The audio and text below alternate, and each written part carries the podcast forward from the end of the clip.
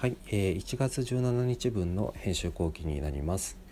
えー、普段何気なく生活していると,、えーと、なかなかなんかすごいって思えることに出くわすことってないと思うんですよね。で、えーと、今週の原平さんの独り言で取り上げている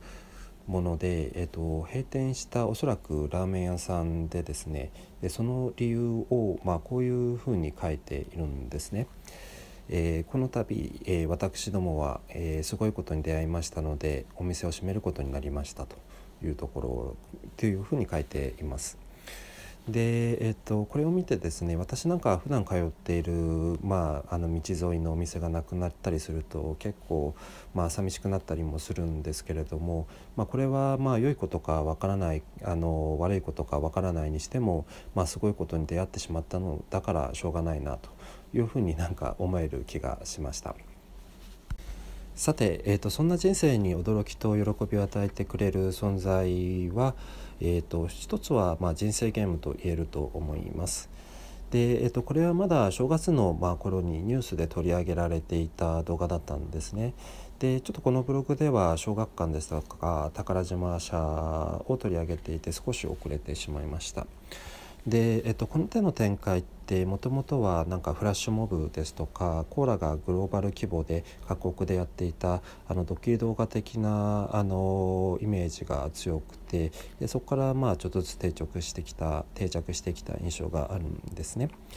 で、えっと、最初の方はなんか業界内だけでなんかさあの共有されているイメージが強くて正直なんだかなと思っていたんですけれども、まあ、この展開もそうなんですけれどもあのバズに頼っているものではなくあのサプライズはありながらもあの一つのドキュメントとして完成していますし、えー、だからこそあのプレスにも広告でも展開できる構造がなんか確立してきたのかなと思っています。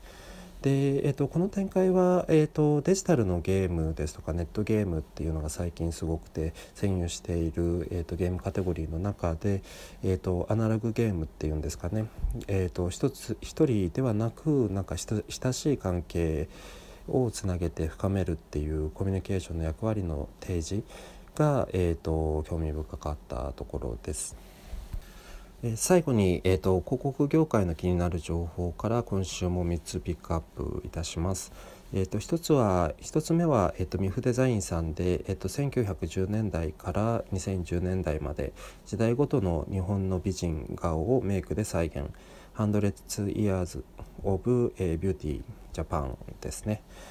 で、えっと、単純にこれはまあ美を振り返るっていう試みが興味深かったのと、えっと、確かにまあ最近になるにつれて複数の美の形があってなんかそれって、えっと、日本ならではなのかもなと思ったところです。で、えーと、2つ目はアドギャングさんで、えーと、世界一クールでアメージングな走りがここに、えー、氷のタイヤを、えー、装備装備したレクサス SUV ですというところです。で最近、まあ、あの実はやっと,、えーと、車の免許が取れましてですね、えーと、だからなのか、まあ、あの氷で走るってどういうこと？とありえない発想にちょっと惹かれたところもあります。で、えっと、動画を見てみてですねちょっとスピードは想像していたのとは違っていたんですけれども代わりにまあものづくりの洗練さっていうところを感じることができました。で最後に3つ目は、えーと、アドタイの、えーと、東京トヨタ自動車に学ぶ来店促進のための DM 活用方法です。で、えっと、最初の方のところで、えっと、来店促進のツールとして役割を設定していますと書いてあってですねでなんかこういう明確な設定があるのとないのでは、まあ、結構違いが出てくるなと思ったんですね。で、えっと、意外と、まあ、あの設定されていなかったりとかあとはプロジェクトが、まあ、あのちゃんと理解されていないまま進んだりですとかはたまた、まあ、パネルにあの役割がプロットされてされているだけのことがあったりって結構多いなと思いました。で、えーと、この記事はこういう、まあ、役割の設定のもとセグメンテーションですとか、えーと、コミュニケーションの展開が、まあ、どういうふうに、あのされていくいるのかっていう、えー、考え方が書いてあって、えーと、良い記事だなと思った次第です。はい、えー以上が1月17日分の編集後期でした。